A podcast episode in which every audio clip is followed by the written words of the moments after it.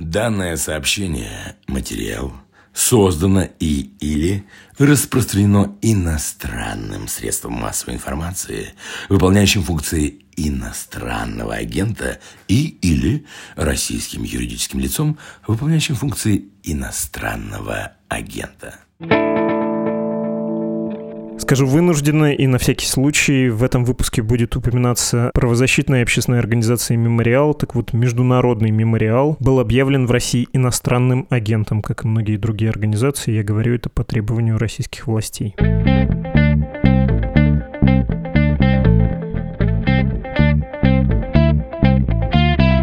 Здравствуйте, это подкаст «Что случилось?» о новостях, которые долго остаются важными. У микрофона Владислав Горин. Сегодня мы говорим с Иваном Курилой, американистом, профессором Европейского университета в Санкт-Петербурге. Иван Иванович, здравствуйте. Добрый день. Давно хотелось с вами поговорить о вашей недавно вышедшей книге. Она называется «Битва за прошлое. Как политика меняет историю». И потому что сам труд интересен, и потому что актуальность как будто нарастает. Посмотришь вокруг, и в России с мемориалом история не очень хорошая, и даже где-нибудь в Китае резолюция Си Цзиньпиня, благодаря которой он себя хочет сравнить с Мао и с Дэн Сяопином, таким образом обосновав свой третий срок. Ну и в Соединенных Штатах много всего интересного. У вас примеров про США достаточно, я думаю, мы про них поговорим, но, в общем, давайте сначала обозначим позицию. История, прошлое является актуальным политическим ресурсом, но это явление, оно ведь сложнее, многокраннее, чем просто политтехнология. Как бы вы его описали? Дело в том, что проблема, которой мы сейчас сталкиваемся, выходит за рамки просто политического использования истории. Ну или слово «политика» мы теперь понимаем шире, чем это было лет 100 назад или даже лет 50 назад. Просто гораздо большая масса людей, группы интересов теперь вовлечены в э, какую-то политическую борьбу или в борьбу, которую можно считать политической, то есть борьбу за отстаивание своих интересов. И история становится или стала вот как раз особенно ясно за последние десятилетия десятилетия стало одним из главных ресурсов или главных аргументов этой борьбы. Вот это отличает нынешнюю ситуацию от ситуации ну, условно, 19 века или даже начала 20 века, когда государства использовали прошлое, когда государства использовали историю для того, чтобы мобилизовать общество, для того, чтобы создать нацию, сейчас, кроме государства, историю используют э, и разные политические течения, и разные группы интересов э, в обществе, и новые группы меньшинства, которые хотят с помощью прошлого обосновать свое право на существование, свое право на какую-то долю в обществе. И вот это отличает сегодняшний мир. И именно поэтому, если раньше столкновения между историческими интерпретациями шли в основном по линиям государственного разделения, была национальная история Германии, Германии, национальная история Франции, они не совпадали. В меньшей степени, но это существовало между основными политическими силами внутри страны. Вот есть прошлое, как оно выглядит глазами оппозиции, а есть общество, как оно выглядит глазами тех, кто находится у власти в демократических странах. А сейчас прошлое раздробилось на какие-то десятки, если не на сотни вариантов, и все они между собой как-то взаимодействуют, где-то конфликтуют, и вот эта ситуация относительно новая, и у нас нет еще, ни у нас, как у историков профессиональных, ни у нас, как у общества в целом, нет готовых механизмов, как с этой ситуацией справляться и что с этим делать. Помимо того, что больше игроков стало, общественных, политических, разного рода игроков, произошло какое-то качественное смещение. Можно сказать, что в какой-то момент мы, мы как человечество, подумали, ну все, мы повзрослели, мы стали более рациональными, мы больше не оперируем мифами, но сейчас можно констатировать, что это не совсем так. Или тут э, человечество не меняется, мы примерно как при шумерах были, так и, в общем, при Владимире Путине остаемся теми же самыми. Я думаю, что человечество меняется, развивается так или иначе. То есть вот этот образ прогресса, он, конечно, сейчас сложнее выглядит, чем, опять же, в разгар нового времени. Мы уже новое время пережили. Но, тем не менее, очевидно, что мы живем не совсем в том мире, в котором жили наши предки. И наши проблемы, они напоминают проблемы, которые существовали в прошлом, но это не те же самые проблемы. А вот э, разговор о мифах как раз очень интересен, потому что в новое время казалось очевидно всем людям, которые вот воспитывали в себе научное знание, воспитывали в себе научный подход к миру, было очевидно, что миф – это то, с чем надо бороться или что надо изживать. А сегодня мы слышим от политиков вполне уверенные заявления о том, что миф – это то, на чем иногда строится общность государства, мифы стоит поддерживать, есть такие полезные мифы. И такие заявления Во-первых, они, конечно, напоминают на новом уровне Средневековья, когда польза была более важным понятием, чем истина какого-то заявления, например. То есть вот средневековые документы так и оценивались по степени их полезности для мира, а не по степени их истинности или соответствия каким-то фактам. Вот э, с одной стороны это напоминает о Средневековье, а с другой стороны подобные заявления говорят о том, что в них есть э, зерно некое, потому что историки сегодня начинают понимать, наверное, или поняли, что научно-историческое мировоззрение вряд ли в обозримом будущем станет доминировать за пределами исторического сообщества. Тем более, что само содержание исторического мировоззрения, в общем-то, тоже меняется, и там сто лет назад историки не так себе представляли прошлое. Не говорю сейчас о конкретных фактах, просто ответ на вопрос, что такое прошлое сто лет назад и сегодня, очень отличается. И поэтому мифы остаются важной частью общественного представления о прошлом. И, в общем-то, на мифах построена и художественная литература, и художественные фильмы, огромное количество знаний о прошлом, которые существуют в нашем обществе, это такое мифологизированное знание, поддерживаемое культурой, поддерживаемое всем тем, что выходит за рамки исторической науки. И, значит, э, проблема не в том, чтобы эти мифы заменить. Вряд ли кто-то поставит себе целью, вот давайте мы вместо художественных фильмов только документальные там, или научно-популярные снимать. Это просто другой жанр. Но эти фильмы, художественные фильмы или художественная литература, она формирует общественное представление о прошлом. Значит, вопрос, наверное, как-то должен быть поставлен по-другому. Каким образом обеспечить взаимодействие, сосуществование мифологического представления о прошлом, научного представления о прошлом. На фоне всего этого происходит, конечно, политическое использование прошлого. А для политиков эмоции, наверное, часто важнее, чем рациональность, потому что эмоции позволяют мобилизовать, опять же, людей. И здесь как раз художественное осмысление иногда кажется более полезным, чем научное. Опять, э, тут я вижу проблему, у меня нет готового ответа, как с ней обходиться, но вот, мне кажется, сформулировать эту проблему нам тоже важно. Вы когда сказали про мифы важнее, есть э, российский политик, я думаю, его вы имели в виду, который был министром культуры Российской Федерации и, в общем, до сих пор остается таким влиятельным человеком в идеологическом блоке условном российского правительства. Владимир Мединский, я, конечно, его имею в виду, автор книг, где прям так и постулировалось про то, что если правда нам не вполне удобно, мы будем исходить э, немножко из другой логики. И вообще, истинно в истории то, что полезно. А насколько вот этот подход, эта политика, на самом деле мешает историкам? Ну, потому что мы же с вами понимаем, что есть гигантское количество людей, которые в своей жизни, потому что не интересовались, потому что заняты другими вещами, не прочитали ни одной книжки по истории, ни одной монографии, и весьма условно и примерно представляют себе даже историю собственной страны.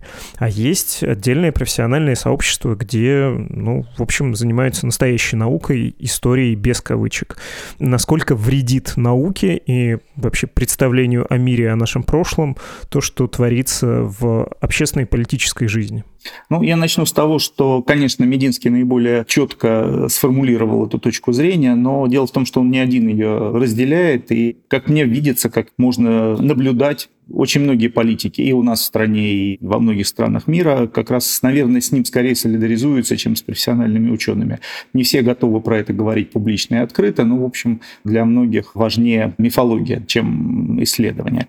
И, конечно, такое представление мешает историкам, мешает, но кому-то, может быть, мешают сами историки, поэтому вопрос ведь, наверное, не в том, что нам мешает, а в том, в чем здесь проблема. Ну, можно обходиться вообще без историков. Но дело в том, что когда в обществе мифология оказывается важнее, и когда эту мифологию начинают закреплять, например, с помощью силовых ведомств, да, вот когда там Следственный комитет начинает исследовать, кто правильно, а кто неправильно трактует историю Второй мировой войны. Ну или когда у нас законы появляются, то, что называется мемориальными законами, запрещающие какие-то взгляды на прошлое или предписывающие какие-то взгляды на прошлое. Не только в России такие законы появляются, но вот мы про Россию сейчас говорим. И это на самом деле каждый раз, каждый такой закон отрезает какую-то часть реальности от возможности объективного исследования. То есть историк, приступающий к изучению Второй мировой войны, теперь должен не только смотреть на документы, но и оглядываться на положение закона. А вдруг он в документах найдет что-то такое, или вдруг его вопросы к документу окажутся чем-то уголовно наказуемым. То есть вот такого, как мне представляется, быть не должно, потому что в этом случае история как наука уступает место истории вот, манипулируемой контролируемым государством. А кроме того, у нас ведь возникла вообще ситуация, в которой прошлое, в которой история стала уже одним из основных языков политики. То есть когда многие политики, начиная там от президента или министра иностранных дел, говорят о прошлом, они что-то хотят сказать про сегодняшний день. То есть они очень часто выступают, э, говоря о том, что было 80 лет назад, тысячу лет назад. И каждый раз очевидно, что это какая-то информация про сегодняшний день. Вот статьи пишут даже да, про историю отношений с какими-то странами. Вот каждый раз оказывается, что это единственная возможность, единственный язык, на котором получается что-то сказать про сегодняшнюю политику. То есть история стала языком для описания сегодняшней политики. А что делать историкам? То есть когда историк говорит на своем профессиональном языке, то для людей, привыкших к тому, что история если является языком политики, историк тоже делает какие-то политические заявления, даже если он этого не хочет и не собирался. То есть историк просто вынужден использовать свой профессиональный язык, а раз язык э, уже так политизирован, то и история оказывается политизированной вопреки желанию самих историков. И это сложно, это мешает, это, конечно, проблема для исторической науки. Но это и проблема для общества в целом, потому что ну, для чего вообще нужна история? Это такой большой философский вопрос, на который у меня есть ну, один из возможных ответов – общество смотрит на прошлое для того, чтобы увидеть, чем мы отличаемся, то есть для того, чтобы понять, в какую сторону мы развиваемся. То есть общество устанавливает какую-то дистанцию между тем временем, которое историки изучают, и своим временем. И определив как бы эти две точки, могут нарисовать вектор, в котором движется человечество. Это важно, потому что мы должны понимать, куда развивается человечество, что с этим делать. Если же мы заменяем историческое исследование мифологии то вот никакого вектора не нарисуешь. То есть вместо какого-то основания более-менее твердого у нас под ногами песок, и тогда любой поворот завтрашнего дня оказывается неожиданным, непредсказуемым. И, ну, может быть, хорошо, что у нас будущее остается непредсказуемым, но некоторые решения, которые принимаются, если они основаны на мифе, а не на прошлом, а не на реальных каком-то знании о том, что происходило раньше, то решения могут оказаться ошибочными. Сам себя индоктринируешь э, какой-то такой детерминистской, неизбежной идеологии и перестаешь понимать. Меня последнее время почему-то не оставляет воспоминания про поздний Советский Союз, когда Горбачев не мог понять, что там в Баку происходит между армянами и азербайджанцами. Мы же все интернационалисты и коммунисты. Ну, в общем, а там люди хорошо представляли, почему они вдруг перестали любить соседей. Так, просто ремарка в сторону про вот эту привычку и российского МИДа по любому поводу, особенно ближайших соседей по Европе, обвинять э, в том, что они они делали в середине 20 века, в каких отношениях были с Третьим Рейхом, как э, Владимир Путин за своим авторством публикует статьи или, произнося речи, прям с таким видимым удовольствием отвлекается и делает экскурс в историю. Мы про это еще поговорим, про то, как в России это все используется. Хочется про США. Что там в Америке? Конкретные сюжеты, у вас их довольно много в книге, и вы видите разницу между подходом американским к культурным вот этим противоречиям и историческим войнам памяти и российским. Как э, в США идет этот процесс, тем более, что там, в общем, такая продолжающаяся, активизировавшаяся ревизия?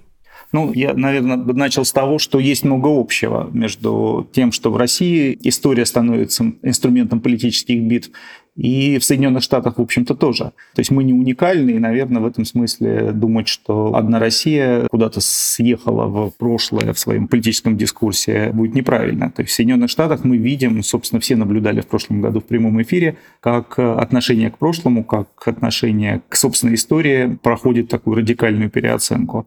Разниц несколько, но одной из основных, основная, наверное, разница вообще между российским и американским обществом, между нашей историей в том, какую сравнительную роль играют государства во всех всех этих процессах, какую там общество и какие-то общественные акторы, то есть крупные группы интересов внутри общества. В России традиционно большая часть инициатив, там, хороших ли, плохих ли, исходит от государства, и государство пытается сохранять контроль над всем, что происходит, в том числе государство пытается и навязать какие-то трактовки прошлого. А в Соединенных Штатах роль государства, собственно, то есть федеральных властей Соединенных Штатов гораздо меньше, зато гораздо больше роль всяких групп, э, начиная с политических партий до разного уровня политических организаций, э, ну, от э, государственных, там, от тех, кто контролирует какие-то муниципальные, например, области, до групп, которые объединяют меньшинства, например, или те, кто себя называет меньшинствами. Ну, то есть там феминистки представляют женщин, которые меньшинством не являются, но традиционно их так называют. Ну вот прошлом году там те, кого стали называть BLM, то есть такая коалиция Black Lives Matter тоже сыграла важную роль, но не она начала это движение. То есть такое движение по пересмотру американского прошлого, ему тоже уже несколько десятков лет, но буквально в последние 5-6 лет оно активизировалось, и мы стали свидетелем того, как стали демонтировать памятники, а потом их просто сносить и вандализировать. Первое отличие именно в этом между Россией и Соединенными Штатами, какую роль играют относительно разные акторы в этой исторической политике. Да, еще одно общее состоит в том, что и в России, и в США до последнего времени, да, в общем-то, и до сегодняшнего дня сосуществуют очень разные взгляды на собственное прошлое. Сосуществуют и разделяются большим количеством людей. И мало того, что разделяются большим количеством людей, но они и существуют в виде такого запечатленного прошлого вокруг нас. То есть мы, например, в России живем среди памятников Ленину, которые остались нам от советской эпохи, но к ним добавлены памятники царям, которыми Ленин там и коммунисты боролись памятники красным командирам, к ним добавляются памятники Деникину или Колчаку, то есть памятники белым. И вот это все как бы создает такое сложное пространство исторического прошлого, в котором мы все живем. Это достаточно редкое явление, потому что мы видим, что в Европе с победой каких-то политических сил происходит и полная замена коммеморативного пространства. Вот последний яркий пример это была Испания, потому что еще там 20 лет назад ее приводили в пример как раз сосуществования страны в которой одновременно рядом стоят памятники республиканцам и памятники Франко и франкистам, фалангистам. Мы видели буквально год назад, как закончилось очищение Испании от памятников э, франкистам. Закончилось тем, что самого Франка перезахоронили из его построенного для него специально комплекса. Испания стала вот такой страной, в которой восторжествовало одно представление о собственном прошлом. В России таких представлений больше, чем одно, я бы сказал, даже, наверное, больше, чем два – в Соединенных Штатах их по меньшей мере два. Это вот представление о гражданской войне, которое сохраняется и культивируется на севере, и представление о гражданской войне, как оно сохранилось на юге Соединенных Штатов. Это другое представление. Я буквально вот э, недавно на днях был на конвенте в Новом Орлеане. Там есть такой музей. Это, в общем, э, мемориальный холл конфедерации. В этом музее ничего не изменилось. Буквально в соседнем квартале стоял памятник Роберту Ли, его демонтировали в 2017 году. Но музей остается музеем доблести южан, белых южан. В музее нет ничего о черных американцах, о рабовладении. Это музей вот гордости юга за своих сынов, которые вот пошли воевать за отчизну. То есть вот это представление на юге существует. И кроме этих двух представлений, вот традиционно северного и традиционного южного, набирает силу как раз э, новое, вот то, что мы и наблюдаем сейчас, представление о том, что вообще вся гражданская война вовсе не должна рассматриваться как центральное событие американской истории, потому что это событие важное для белых, но не важное для черных и для других граждан Соединенных Штатов, потому что это была война между белыми. А Соединенные Штаты – это страна не только белых, страна гораздо более мультирасовая, и именно поэтому это одна из только разновидностей под историей большой другой американской истории. Поэтому год назад мы видели, что не только памятники южанам сносили, как это было еще в 2017 году, в 2020 вандализировали уже памятнику Аврааму Линкольну. То есть вообще человеку, который символизировал освобождение рабов, который, в общем-то, был лидером Севера – то есть в Соединенных Штатах сейчас э, тоже существует такая множественная память. Она, правда, там более географически разделена, чем в России. У нас Ленин там может за углом стоять от Колчака. А вот э, в США, понятно, есть юг, есть север, но вот есть это новое течение, в которое ставят теперь памятники деятелям борьбы за права афроамериканцев, э, движение за гражданские права прежде всего, основателю там, черных пантер или основателю нации ислама Малькому Иксу.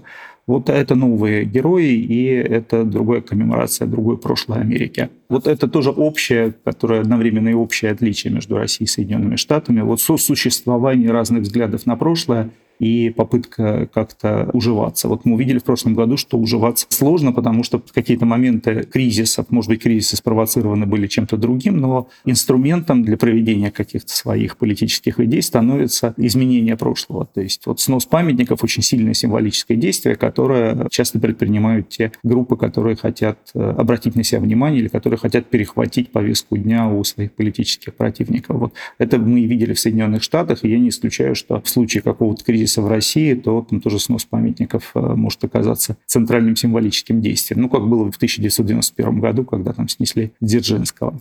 Я, если можно, чуть позже спрошу про то, когда происходит вот это вынимание кирпичиков из такой довольно стройной, прежде казавшейся очень прочной стены представления о прошлом, насколько это колеблет э, здание в целом, но в России хочется немножко вернуться, потому что для России, кажется, это все-таки еще более принципиальный, более важный вопрос. Владимир Путин, как только пришел к власти, один из первых скандалов и такая самая ранняя ласточка какой-либо цензуры была связана с учебником истории, где была формулировка о том, что в 90-е, в постсоветский период, Россия вступила в веймарский период своей истории. Кто сейчас это вспомнит, но вот этот мотив, что мы должны создать единый учебник и должны как-то кодифицировать свою историю, он, несомненно, присущ э, правлению нынешнего руководителя России. Почему для него это так принципиально важно? Почему он сам с такой охотой в этом участвует? Почему другие люди в этом участвуют? Почему строятся здания, как Макдональдсы по всей стране, как это называется, исторический парк «Россия. Моя история» и так далее, и так далее. Ну, это видно, что такая важная струна, на которой любит поиграть наше правительство. Ну, у меня нет ответа почему, потому что я не могу залезть в голову никому другому, но я могу подтвердить или могу тоже поделиться наблюдением своим. Было очень четкое изменение политики вот с приходом Путина к власти, потому что Ельцин на 90-е годы были очень невнимательны к символической части прошлого. И казалось, вот там надо решать экономические проблемы, надо решать какие-то вот крупнополитические проблемы, а проблему символов и политику не видели в символах. И вот э, недавно буквально многие слушали длинное интервью банкира Пугачева, как раз деятеля того времени, и он там пересказал свой замечательный разговор, насколько можно ему верить этому рассказу, разговор с э, Путиным в первый там, год его президентства, когда Путин стал рассказывать ему про идею возвращения советского гимна с новыми словами, и вот Пугачев, как мы помним, сказал что-то вроде того, что вот такой ерундой он любил заниматься. То есть Пугачев до сих пор не понял, что это не ерунда. А вот Путин, мне кажется, понял с самого начала, что это очень важная часть и это то, в чем проигрывал Ельцин, проигрывал своим там, политическим оппонентам, коммунистам или кому-то еще. И поэтому Путин с самого начала стал выстраивать мощную политическую идеологию или, по-другому сказать, историческую политику, символическую политику. Я бы даже сказал, что вот в первые годы ничего кроме символической политики мы и не видели. Но символическая политика была довольно мощной, и она сильно отличалась от того, что делал его предшественник. То есть там была вот эта идея создания непрерывности, преемственности всех там, этапов российского государства – она немножко спотыкалась в 1917 год, но вот как-то, поэтому 17 год э, ушел куда-то в тень, на второй план. Но вот была Россия имперская, Россия советская и теперь Россия постсоветская. Это вот три этапа одной и той же страны. Это было важным, и в связи с этим и гимн, и герб, и флаг были приняты так, чтобы наследовать всем этим трем этапам э, российской истории. И история действительно оказалась важным таким я бы сказал, клеем, который помогает склеивать российское общество. В общем, действительно так, потому что ну, особенно важна оказалась память о войне, и ее больше всего государство эксплуатирует. Потому что мы знаем, что память о Великой Отечественной войне – это то, что в наибольшей степени до сих пор, несмотря на смену поколений, до сих пор оказывается наиболее сближающим россиян историческим событием. То есть опросы, сколько вот их не повторялось там за постсоветское время, все равно показывают, что по отношению к войне отношения россиян сближаются в наибольшей степени. Нет другого сходного там периода или события в истории России, к которому бы отношения россиян настолько были близки. То есть понятно, что и здесь есть группа людей, которые думают не так, как большинство, но здесь это большинство наиболее очевидное, наиболее крупное. К 17 году, например, люди раскалываются почти напополам, да, как относиться. А вот к войне примерно все думают одинаково. И, конечно, такой ресурс политики, ну вот Путин или кто-то из его советников, э, я думаю, что он сам тут увидел, что в этом очень важный ресурс, на который можно опереться. И дальше мы видим, как вот на протяжении 20 лет нынешнее руководство этот исторический ресурс, память о войне использует, эксплуатирует. И, в общем, поэтому режим себя прежде всего идеологически рисует как э, режим защиты исторической памяти. То есть все остальное, что делается, что делается в экономике, что делается с несогласными, да, или с независимыми организациями. Это все в тени того, что вообще-то режим защищает нас всех, там, историческую память россиян, которую атакуют э, всякие враждебные другие.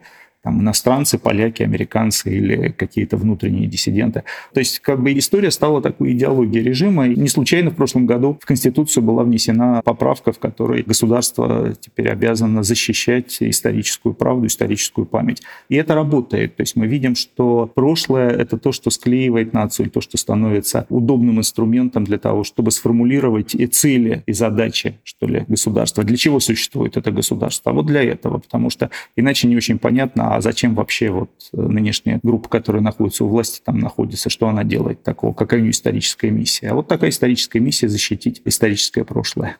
Если немножко подвинуть э, Вторую мировую войну в сторону, не смотреть на нее, поскольку это сильно отдельная история, она действительно больше многих наших противоречий по любому поводу. Я про нас с вами, про наших с вами соотечественников. А если говорить о таком государственном монополизме на историю, как, на ваш взгляд, удается ли проводить эту политику? Ну, когда глядишь на мемориал или на историю с Сандармохом, или взглянешь на обложки книг Мединского, или там на кампанию даже против фотоснимков без порток на фоне храмов, а также на вечную защиту от кощунства памятников э, с вечным огнем, кажется, что это действительно какая-то мощная сила. Но как выглядит карта России в смысле отношения к истории? Насколько наше общество разделено пополам, вы сказали, или все-таки есть какое-то доминирование государства, ему удается навязать свою точку зрения и свое, я бы даже сказал, право на то, чтобы трактовать историю?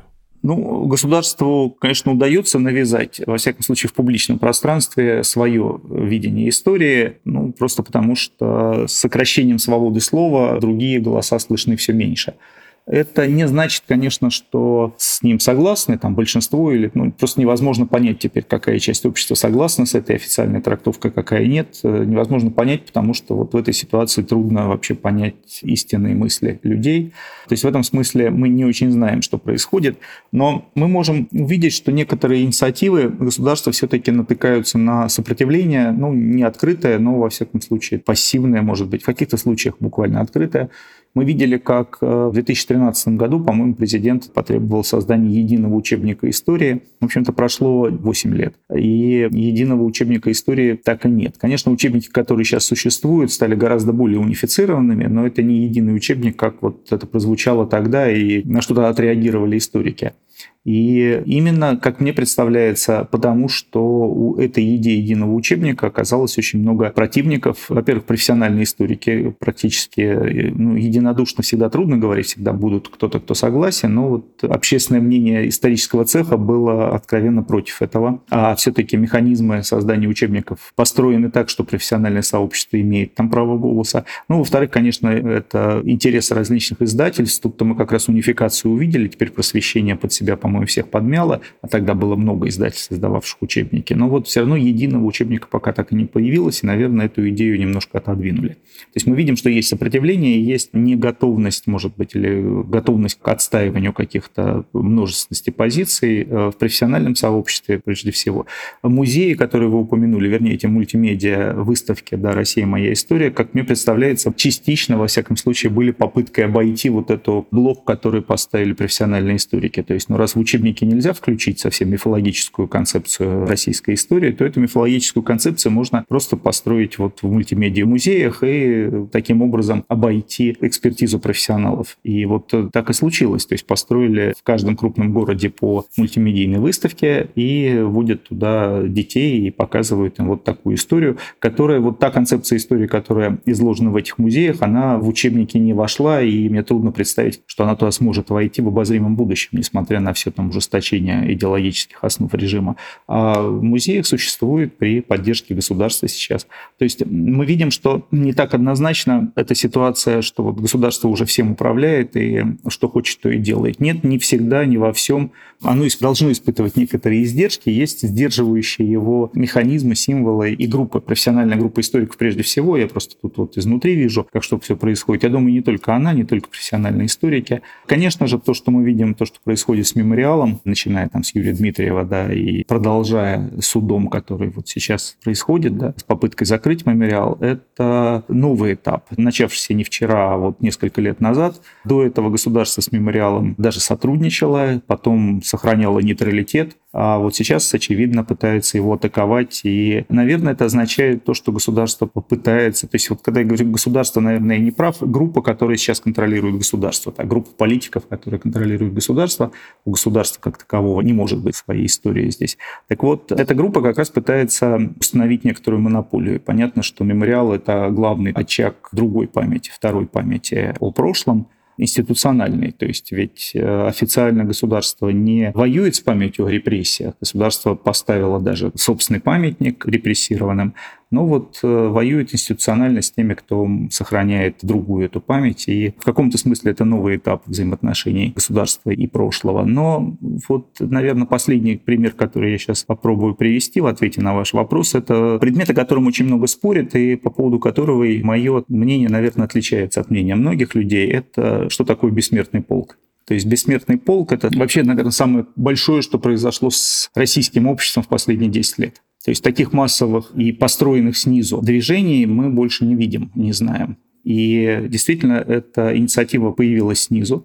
Ее попыталась и до какой-то степени сумела перехватить государство, но она все равно продолжает подпитываться снизу, потому что мы видим, что никакие массовые мобилизации, которые государство пыталось сделать, помимо до или параллельно с бессмертным полком никогда не собирали, там, не знаю, даже сотой части такого количества людей. Да? То есть государство могло вывести там, с помощью административного принуждения каких-то зависимых э, работников на какие-нибудь акции, но явно, что бессмертный полк это не про это, совсем другая по численности и другой по мотивациям движения. То есть даже то, что к нему присоединяют каких-то административно зависимые группы населения, не меняет вот основное массовое содержание участников. И вот здесь мне важно, мне кажется, вспомнить, что «Бессмертный полк» появился в 2012 году. И мы помним, что как раз 2010, 2011 и еще даже начало 2012 год – это годы резкой активизации российского общества. Это время, когда появилось огромное количество социальных движений снизу. То есть защитники Кимкинского леса, добровольцы, которые поехали помогать ликвидировать последствия наводнения в Крымске, тушили пожары лесные. То есть это все примерно буквально один-два года, когда общество очень сильно активизировалось. И вот в этом ряду, собственно, тогда появился бессмертный полк. Это активизация общества. А вот почему люди решили активизироваться в этом направлении? Как мне представляется, это тоже было движение, которое, может быть, не очень осознавая этого, было движением протестным. Это как раз была попытка не дать государству монополизировать память о войне. То есть основная мысль бессмертного полка в том, что память о войне – это наша личная, наша семейная память. Это наши отцы и деды, прадеды, которые воевали и которые вот являются частью нашей семейной истории. То есть это не что-то такое, что государство нам здесь предлагает в качестве какого-то своего мифа. И вот мне представляется эта часть, ну, протестной ее можно назвать объективно глядя снаружи, потому что я не думаю, что люди, выходящие, вот думают, что я вышел протестовать. Тогда бы, наверное, вышло гораздо меньше. Но содержательно это была альтернатива, это было предложение другой памяти о, о войне. И вот э, мы видим, как государство пытается повторюсь, оно до определенной степени успешно перехватывает контроль над бессмертным полком, но, насколько я понимаю, то, что я вижу, полностью так этот контроль не перехватило, потому что оно контролирует какие-то элементы, какую-то часть руководства организаторов, но оно не контролирует эти там сколько последний раз 10 миллионов выходило перед пандемией, вот эти 10 миллионов, ну вот какую часть из них государство напрямую контролирует, а остальные это выходят, в общем, по собственным каким-то основаниям. И мне представляется, что это вот как раз показатель того, что у общества есть свое представление о прошлом, которое как бы не во всем совпадает с тем, что как бы хотел об этом прошлом думать та группа людей, которые контролируют российское государство сегодня. Я вдруг подумал, что вот это движение, которое захватывает сколько-то крупные населенные пункты России, а на самом деле и в совсем крошечных э, деревушках случается, они же даже не обращаются к маркированной официально топологии. Ну, то есть часто это движение проходит по центральной улице, не заходя к памятникам советской эпохи, где там или такой бруталистский солдат будет, или просто пирамидка со звездочкой египетского такого вида. Тоже это какая-то форма неучастия. Тут Юрчак вспоминается с вненаходимостью. Тут находимость в другом а, совершенно отдельном пространстве. Не противоречия, но и не подчиняясь этим иерархиям. Да, зафиксировали интересную мысль про то, что, по сути, это протестное движение. Никогда о нем так не думал. Я хотел вас спросить, возвращаясь, может, немножко в США, но через Россию.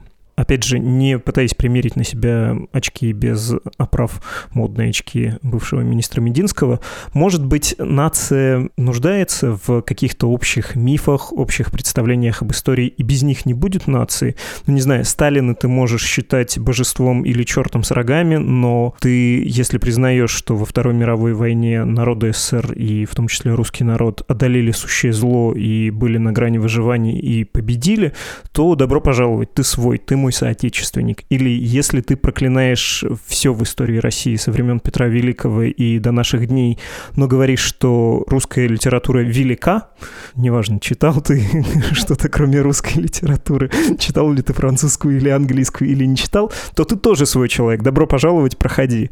Может быть, мы как раз в более здоровой ситуации находимся здесь, в России, поскольку у нас эти мифы есть, а в США, как вы сказали, это общее пространство подтачивается. Ну, то есть даже такая почти религиозная вещь, как святость э, республиканских основ, там появляются люди, которые говорят, о, это ваша белая повестка, и даже война за независимость это было из-за рабства, а мы это не поддерживаем, это нас не касается. Про вот такие какие-то ключевые кирпичи в здании. Я бы сказал, что у американцев своя мифология тоже есть. И, конечно, и представление о гражданской войне, и о войне за независимость, она мифология и в том, и в другом случае, потому что она описывается всегда немного упрощая реальные конфликты. И действительно, вы сказали, без этого не может быть нации. Ну, вообще говоря, история современная, история как и наука, и как э, вот аргумент политики возникает параллельно с возникновением национальных государств. То есть вот это один из инструментов, одна из, э, не знаю, составных частей появления национального государства, появления национальных историй. То есть примерно в одно и то же время в Европе, во всех европейских странах пишутся первые большие национальные истории. Не знаю, в Шотландии, в Англии, в России, Карамзин, да, там в Шотландии Вальтер Скотт. Везде пишут люди какую-то историю, и это становится, вот это создание единой истории становится частью формирования построения национальных государств. И, конечно, в этом смысле та история, в которой есть э, единый рассказ о прошлом, единый нарратив, есть единое представление, кто был великим, кто был предателем. Вот э, это, конечно, часть э, эпохи национальных государств. Но я бы вот немножко переформулировал вопрос, сказав, что о чем говорит нам то, что эти национальные истории распадаются. То есть не с позиции долженства, что они должны быть для того, чтобы сохранять, а мы видим, что они распадаются. То есть, может быть, они и должны быть, но в последнее время их защищают только мединские, да, а вот те, кто занимаются прошлым профессионально, они как-то перестали защищать или перестали создавать эту единую национальную историю. Вот а, мне представляется, что поскольку это взаимосвязанные вещи, создание единых национальных государств и создание национальных историй, то распад национальных историй, наверное, говорит о том, что мы приближаемся к какому-то кризису, к концу национальных государств или к концу представления о том, что вот э, нация является базовой формой существования человеческого общества. То есть, не знаю, со мной, может быть, этнологи не согласятся сейчас, я просто вижу симптом, что национальных историй больше нет. И нация в сегодняшнем представлении как-то пытается переопределять себя через другие вещи, через ну, традиционный язык, там, да, среди какое-то общее хозяйство, политическую систему. Вот есть государство, значит, есть нация. Нет государства, значит, что остается. А история как бы уходит из этого, хотя она была когда-то главным, единственным никогда не была, был еще язык там, но одним из главных признаков национального государства, существования нации и национального строительства. Вот мы куда-то подошли к кризису, и, наверное, через какое-то время мы увидим, что на место национального государства придет что-то другое. Мне трудно пока сказать, что еще. Люди, которые занимаются прошлым, про будущее стараются говорить меньше. Впечатляющее, интересное будущее нас ждет, хотя, возможно, жутковатое. Возможно, нам будет в нем не очень комфортно. Да, интересный вывод. Спасибо вам огромное за этот разговор. Спасибо большое. Мы говорили с американистом, автором книги «Битва за прошлое. Как политика меняет историю» Иваном Курилой.